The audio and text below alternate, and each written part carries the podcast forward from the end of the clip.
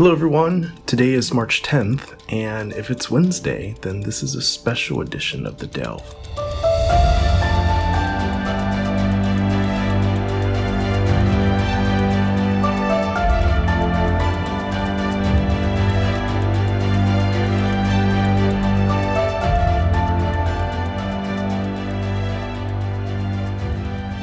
On Sunday, we talked about a doctor's perspective on the future of COVID 19 in our country.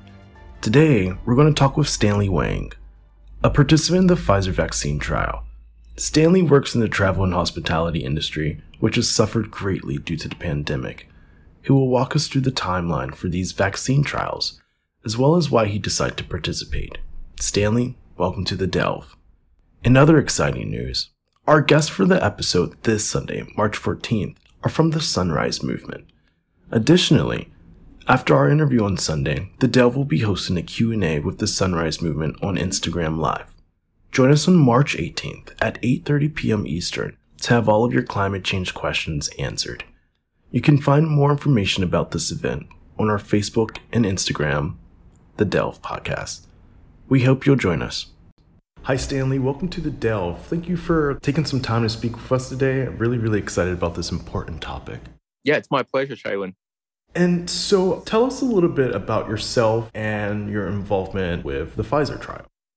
Sure. So I'm in the Pfizer phase two, three trial. I had my first injection on August 31st, and then my second injection three weeks after that. I actually originally joined because at the start of 2020 last year, I was living in downtown LA at first. And because of my job and everything, we had to be required working from home it was locked down. I wasn't able to travel for work. And I really wanted to help. I really wanted to do my part, I guess, in combating the virus and try to return us back to normal. So there was originally the idea because at first, coronavirus was really, really scary, right? It was supposed to be you can get it from touching surfaces and it would stay on surfaces for, you know, multiple hours, even days there was this whole fear thing going and I wanted to help there was a program, a company called One Day Sooner, hmm. which I signed up for in the hopes of doing human challenge trials where they would purposely inject you with the virus to see what vaccine would work or what treatment would work. So I did that. And then I realized that the, and that's now been approved in the UK, but that was never going to happen in the US simply because of the ethics and morals involved and the regulations that they would have to go through. Right. So when I saw that wasn't happening, I wanted to participate in one of these regular trial things. So I did some research and found a place that was nearby and immediately signed up for it. Wow. And I guess walk me and the listeners through a typical trial. What does it encompass?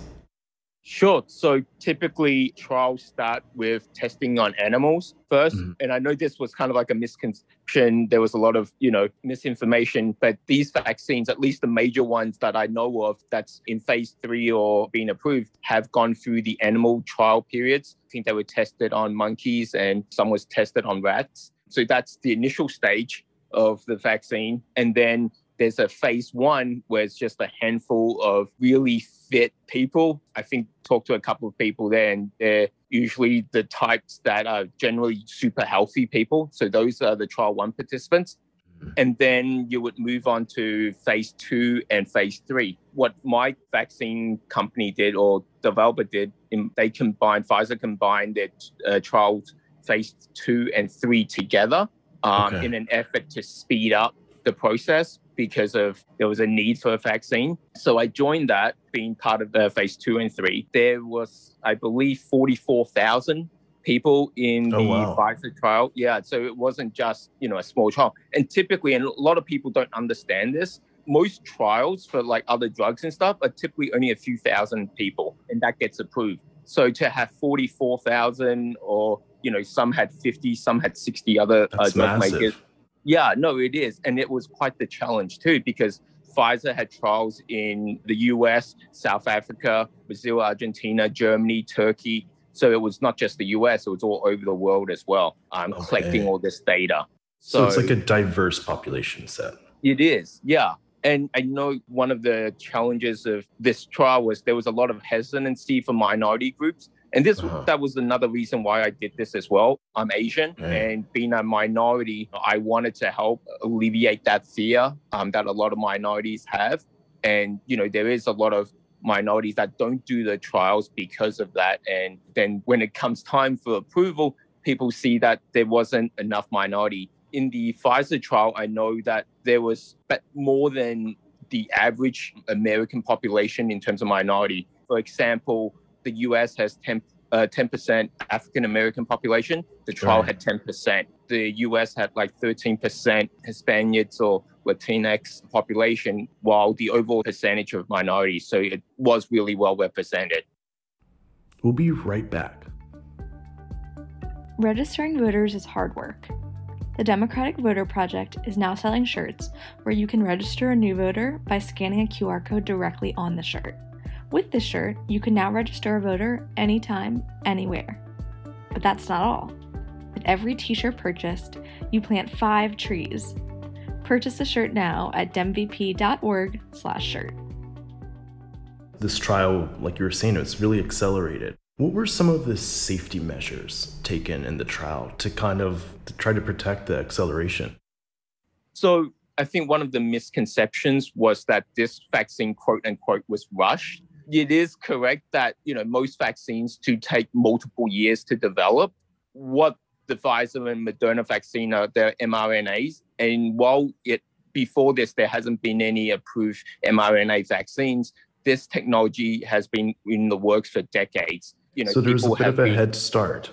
Yeah, exactly. And we were working on this, so it doesn't necessarily see new technology. Just like electric cars, you know, the first electric car was before there was a gas car, but mm. we only drive gas cars because that was what got popular. So it's not really new technology; it's just old technology being made better. And then in terms of getting through the process in a more efficiently, the example I like to make is that everything was running concurrently.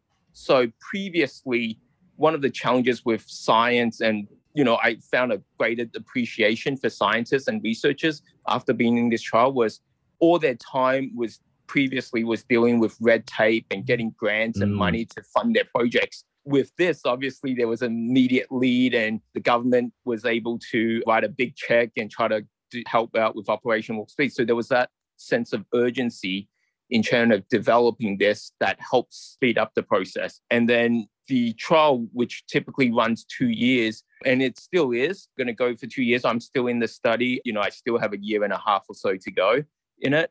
The emergency approval was granted uh, for Pfizer on December the 13th because we already met the endpoint. After certain cases that we had, Pfizer was able to release the documents to show that statistically this vaccine was efficacious and it works, and there was no safety concerns. So, because of that, it's been given emergency approval. And I think so far the data has backed that up. If you look at Israel and the general US population that's been vaccinated, you know, our numbers are coming back down. And hopefully they'll get full approval next month or early April. But in terms of just the safety portion of this, it's been in the works for a long time. And I think because there was that sense of urgency with coronavirus and how quickly it was transmitting in the population. There's a need. The scientists just basically worked that little harder and was given the resources that maybe in previous trials or previous cases where there was no sense of urgency. Right. And I feel like one of the big things that we're going to encounter, and probably not just in the US, but around the world, is a bit of fear of the vaccine, whether it's different minority groups. You know, there's some African nations that have been a little concerned about it. Have you had any negative side effects or anything like that? I have personally not. I think in terms of when I told a lot of people this, mm. I got both sides of the story, right? I All got right. those that think I'm brave, I'm a hero, you know, I'm helping. and then I got those that thinks it's a hoax. What are you doing? You're an idiot, you're a fool, kind of thing. So oh, wow. I get both ends of the spectrum. And to be honest, look, I'm not someone that's gotten the flu shot every year. Um, to be completely honest, sure. you know, I, I am someone that you know have a natural disposition to being a little skeptical at first, so I can understand the hesitancy and the fear. My, I guess, what got me over that fence or that hump is that, look, at the end of the day, I it is up to you on what you want to do, right? I did this because, well, I'm relatively young and, you know, God forbid I get COVID, I will survive, but we don't know the long term effects. There's words of long term lung damage and right, um, right. health issues and whatnot. You won't get that with the vaccine. So that was a big part of it for me was that the way I saw this, what a vaccine does, and again, I'm not a scientist, but my understanding is what a vaccine does is mimic the virus. It's not the virus, it just gives you the blueprint that what a virus would look like. So when the virus does attack, your body is ready to fight it off. I think that's a, a really great point for listeners and, and folks to hear that the vaccine is not injecting the virus into folks, but it's actually creating the blueprint for how to fight against it. Yeah, exactly. And I was talking to a scientist about this last week when hopefully, again, I'm not a scientist, so I come up with stupid questions, if you will. if we could do a blueprint for coronavirus, why can't we do the blueprints for other diseases? Mm. And hopefully, at the end of this, we can solve other diseases. And to my surprise, they were excited and they really like this new mRNA technology is because you can do that. You can simply adapt, or I wouldn't say simply, but there is the possibility of being able to make those adaptations and have those blueprints to help other viruses and other diseases that we could potentially eliminate going forward.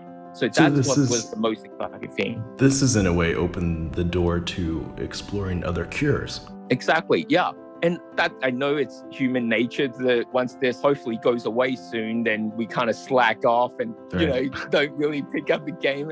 So hopefully still have that continued sense of urgency and the continuing funding for science that's going to be required for those future and other viruses and diseases and not wait to the last minute, like or wait till it happens, then we react. But that's kind of what we do, right, as humans. Right, right. I really like to end these interviews with asking about a bit of hope. What makes you hopeful? What kind of gives you optimism for the future? Can you talk a little bit about that? Yeah. So just going back to what we was talking about is the potential for after this, what other cures we can come up with and what we've learned the last year, at least from a non scientific background, and how amazing these technology and science is. In terms of coronavirus, like I said, the stats show that if you look at Israel and look at the US, the cases are dropping. It is showing the vaccines to be working against the virus. So hopefully, sooner or later, we can get to that herd immunity to get to a place where it's safe to travel. We can eat out again. See our friends. you know, I, I know there's currently variants where there's people that concern. Read yesterday there's going to be, there was concern about a new Californian variant and a New York variant as well. And, you know, I know Pfizer Moderna already was uh, working on booster shots for the other, the South African variant. Right. So what is great is Mother Nature's always going to win. I know you mentioned about give us hope and whatnot. Yeah. Um, but I'll take it the other side. I mean, we can we can Mother, add you know a, a dose of realism there too. Yeah. There you go. So you know, Mother Nature's going to win, right? Whatever we do. One of the things I heard about is the reason why we got all these diseases is because we are expanding so quickly. Like we're encroaching on animals' habitats. So we're going to get more of these animals. And, you know, I would love for us to not do that, but it is part of human development and growth, right? We have to expand and explore. So the consequences of that is that we are going to have more challenges and more things that are possibly going to destroy us, like a virus. So, mm. and that's what makes me hopeful is that we have these technologies to solve it. And if we work together, pull the resources together and just have that urgency, we can solve it. That's what makes me hopeful for the future. Wow. I don't know who those folks were who didn't think you were a hero, but I think you're incredibly brave and I applaud you for taking up the trial. I think that minority participation is, is so essential and I really just thank you for, for this. Yeah, no, I appreciate it. And, and thanks for coming on the Delve. I really appreciate it again. Thanks, Alan. Likewise.